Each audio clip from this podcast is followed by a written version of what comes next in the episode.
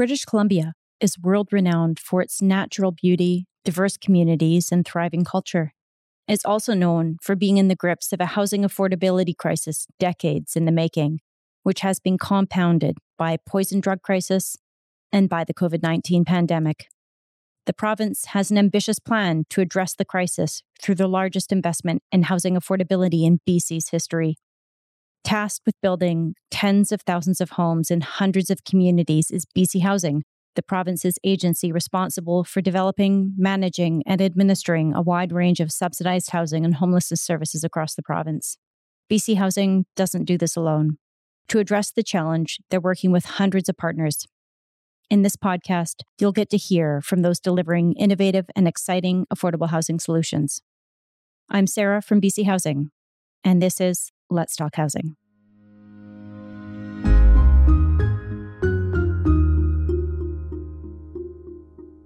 Today, we'll be taking a closer look at one of the most vital portions of the housing system shelters. Shelters are not homes, but they are a key resource. For people who rely on shelters, these spaces can be a lifeline. Not only do shelters provide a refuge from the weather, they are also safe places where people can access food, showers, washrooms, and be connected to services including healthcare, counseling, income assistance, and cultural supports. Before we begin, I'd like to acknowledge that we are recording this podcast on the ancestral homelands of hundreds of Indigenous peoples and nations across British Columbia, each with their own unique traditions and history.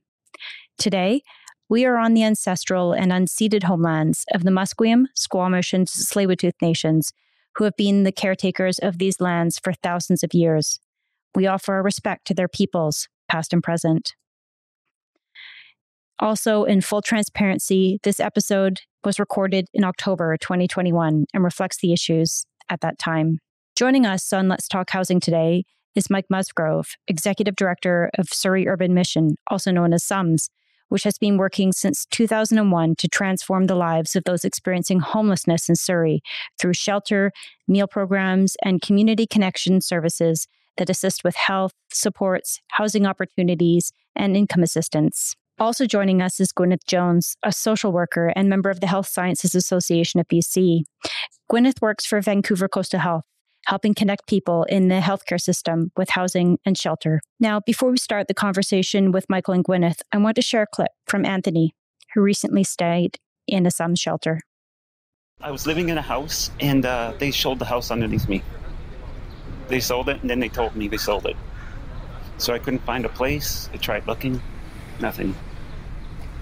I ended up homeless because my mother died in 2019, June 1st. So I ended up in another shelter for three months, and then I moved to a house, and then I came to here.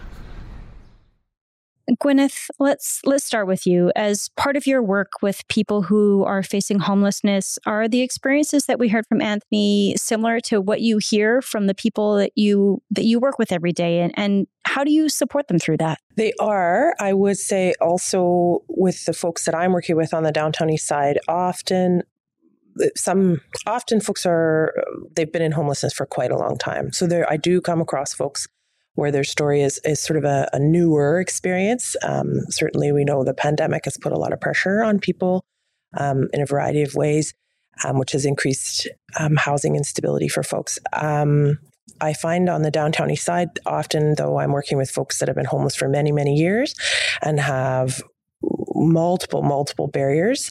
And, and I don't know everything about that gentleman's story, so I, I don't want to say that he doesn't also have barriers, but um, certainly, if you add in, you know, mental illness and addictions and, um, you know, chronic health conditions, like you're just, you're, the options for you just narrow and narrow and narrow and narrow and, and, and people get stuck in shelters. Um, although I will say I've worked with folks that prefer shelters. They really feel like that's a space that works for them and they feel really supported by the staff. And, and that wasn't something that I, I understood um, until I started doing work in, in this kind of space. Gwyneth, you mentioned something I'd like to dig into there. What about a shelter could make that the right choice for someone experiencing homelessness? People that I've spoken to really like having the choice and they can find a space that works for them and the flexibility. So, um, you know, a low barrier setting is really important for some folks. a place with a bit of a higher barrier setting, some more rules. They feel safer there. Maybe um, if they're in recovery, they feel better supported by that. Other folks who at other stages, maybe in their addiction journey, really need a, a harm reduction oriented space. So certainly that um, flexibility there is important. Um, and often people really feel incredibly supported by staff and shelters. And that's something that I didn't realize until I started doing this work. Um, that, you know, staff are providing so much amazing support to clients and clients really feel that. Um, so much so that, you know, from a healthcare perspective, we would almost consider it, you know, an alternate level of care where, you know, if we're trying to get someone assessed for more home support, sometimes VCH staff will come in and say, Oh, actually, they're doing great. They don't need any home support. It's like, Oh, no, that's because these guys are doing all this amazing work and offering medication reminders. And, you know, the food is often really important for people. They talk about what great food they get. And um, so that was something that was really interesting to me. I had always assumed, and, and certainly this is true for people that shelters are a, a one stop on their journey and they want to move on um, to something more secure and it's their own and they can close the door but some of our guys they really they like the communal environment. They like the people the energy and the extra support they get which i just hadn't occurred to me until i started doing this work. Now mike through through sums you operate shelters in surrey which is bc's second largest municipality a very diverse community what are some of the unique challenges that SUMS faces in providing services to people experiencing homelessness in Surrey? We, we really have to try to not take a unilateral approach to to care. And I think what Gwyneth was was talking about is really key. Uh, that that every one of our um, guests has a unique uh, level of of uh, giftedness and needs uh, that we want to learn and and serve. Uh, so we have we have someone who comes in and may need uh, home health support until that home health support's there, we're working on that, um, and then and then hopefully getting that as quickly as possible. Um, so so the struggles really um, are being able to serve the needs of the folks that are coming in, um, to be able to care for them in a way that that is effective, uh, without without uh, um, uh, having a profound negative effect on our staff.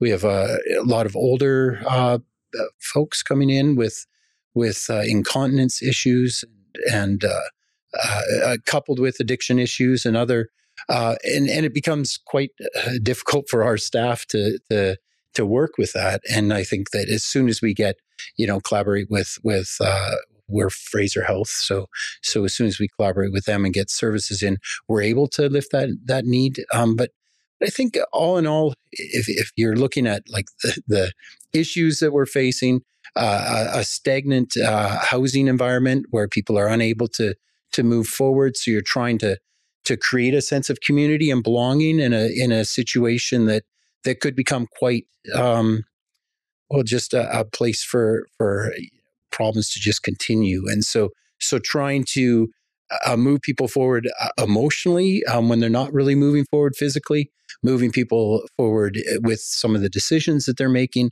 without moving into independence. Uh, you know, those those are some of the struggles, but uh, also really like the best part of the job when you're able to to kind of see people learn and grow and become part of a feel good about themselves and become part of a, a, a community. We really do. Uh, we really do. I know that shelters are not housing, but we really do want to strive to make every one of our shelters feel welcoming and like a home because the options aren't really there right now, we, we do want to see more and more um, people find safe places to go. But uh, like Gwen has said too, they the there are some people that just um, thrive in the shelter environment that haven't done real well in housing. Uh, someone who who is uh, say a hoarder, someone who collects a lot of a lot of stuff. Uh, I mean, I think of one person in particular. He he had been housed a few times, and each time he would fill his his his house with with the stuff he was collecting and then he'd be back out on the streets because his house was too full of stuff and in a shelter environment we're able to work with that and and every day monitor and work with him on some of his needs so so uh, yeah but the, I mean that that's just one person. Like when I talked originally, I said a unilateral response is, is probably you know, this top down approach and a unilateral response to, to the needs as opposed to really getting to know the individuals and building our action based on the, the individual as opposed to what we see from a top down is a unilateral. Um, this is going to work for you. Right, right. Mike, I'd like to build on that. Uh, certainly, you have seen the importance of not taking a unilateral approach during your work on the front lines of the pandemic over the last few months. Can you talk about how SUMS has supported people during COVID? Yeah, pretty exciting uh, and and devastating, and all of those things when when COVID hit in uh, March 2020, and we had a, uh, quick announcement that that we we might be uh, having to open an ERC, so uh, emergency response center, and we start doing our research, trying to figure out what is going on, how people respond to these pandemics. Um, and it was, I mean, and and then you have shelters that are too crowded. We're having to uh, to decrease the size of our shelters, and there was just so much going on. And coupled with that was opening an emergency response center that really was at first potentially uh, for people that were COVID positive. Um, then it was about uh, you know uh, uh, decreasing capacity of, of shelters so that so that there was more space for folks for safe distancing.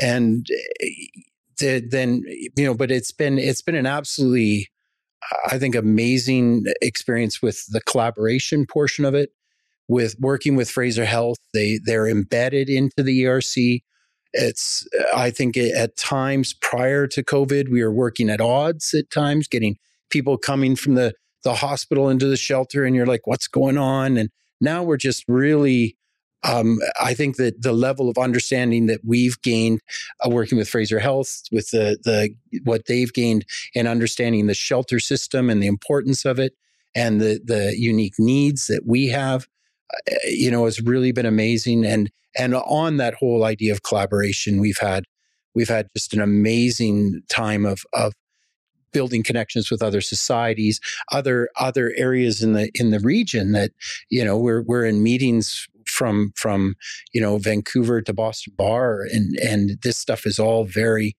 uh, new to us and but exciting. And you're seeing the world. COVID kind of made the the world of shelter and caring for these folks kind of tighten up a little bit, and I think that's been uh, you know a, a real um, you know benefit but the it's been it's been a i mean it's been nonstop i mean i don't know if uh, you guys all recall but oh probably do, but the, um, the, the amount of changes that were coming.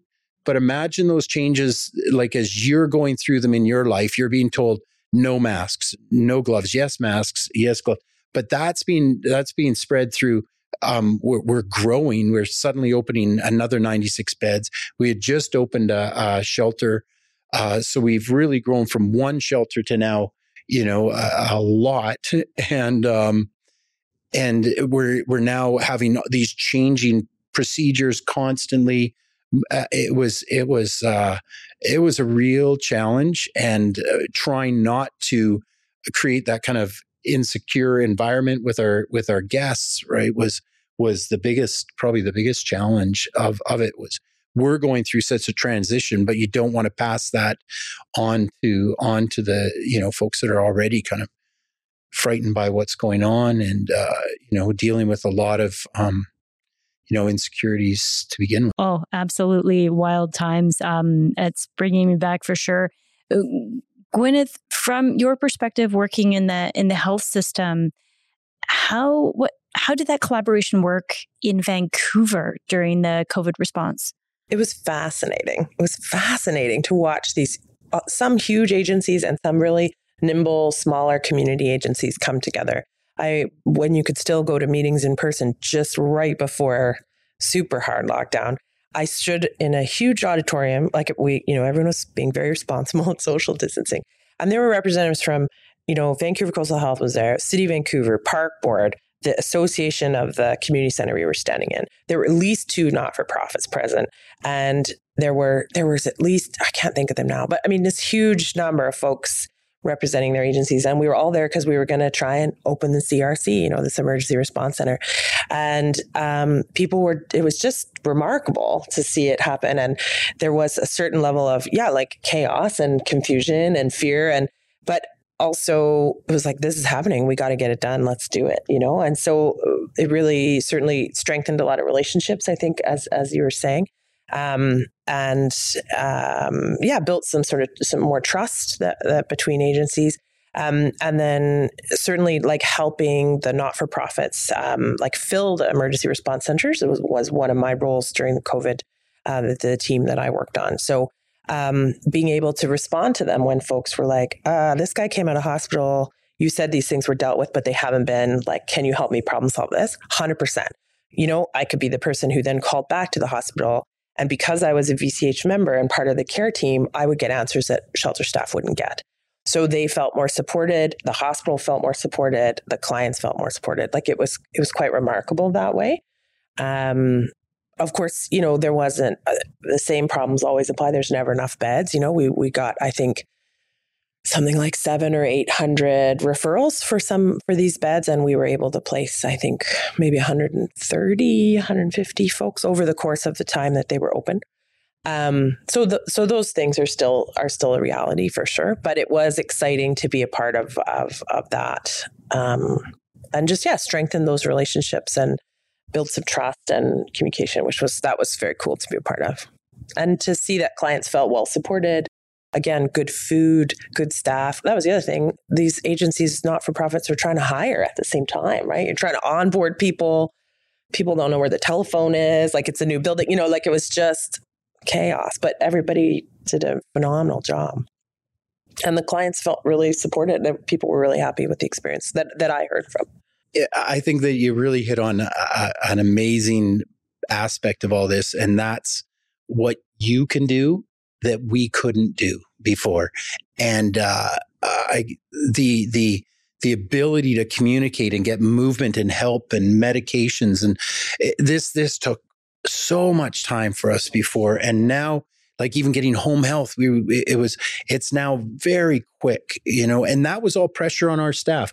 And now we work in the, and then we hear like okay this person needs to take these medications then and then and and we work with with folks and we get this medication out uh, we uh, that that was really exciting the other thing that i wanted to cue in on too that you mentioned was was uh, training uh, we we were i mean at that time it was when we don't know what's going on. And so sometimes so, it was changing. Like you'd get news in the morning, and then by the afternoon, the protocol was different. You're like, what? Completely. And we had, um, we were saying we're, we're building the plane as it's flying, right? Was our constant motto during the, uh, the ERC. And we also had this kind of, um, um, this, this idea that we were at, at war kind of that this was, this was very serious and you weren't gonna you weren't gonna ask questions right now you're just going to do what you're told. Um, and it sounds really harsh, but when you're training 40 people on protocols that are changing constantly, you can't have. You don't even know the answers to the question. You just know that the protocols are changing. Um, you know, I, I think the first day we didn't know whether we were supposed to wear masks or not, um, and gloves, whether gloves were supposed to be worn, and well, and, could uh, you get them even if they were supposed could you get to be them? worn? I mean, supply was was um, was so difficult. We were like, okay, well, you know what? We, we used to dispose masks all the time, and now it's like keep your masks. It was, uh, man, so so exciting and and traumatizing yep. and and uh, chaotic and organized. It's just like such a cacophony of of of uh, you know um, things going on, but. But what a wonderful! I uh, one. I just wanted to really cue in on the idea that training was was amazing. And then uh, just as far as bringing it together was very difficult. And throughout all this, BC Housing has been so incredibly supportive. Just not a lot of like working through how do we get funding for this. It was like, we hear you, we believe you, let's get that done and it's been that part has been just phenomenal just the the kind of the red tape was just removed and it was like where where there's no time to be asking questions we need to act and that it was amazing to see and and uh, so many partners like really like the collaboration part of this but mm-hmm. it's been fantastic there's so much that we can learn from this right so as we're recording this podcast right now, we're in the fourth wave.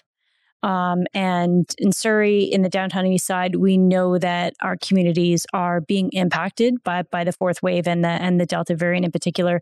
But hopefully, sometime soon, we're going to be through this pandemic and into an endemic. Um, looking ahead to that, Gwyneth, what do you think that we can learn from the collaboration between healthcare and shelter providers around how we can provide shelter and, and housing to folks in the future state? What lessons do we take from this? Gosh, I, I hope that people take, you know, that sort of spirit of of like that we're all on the same team, you know, and, and I think people like academically sort of thought that before. I, I, I did, you know, I'm like these are all our clients really. They're moving between different services.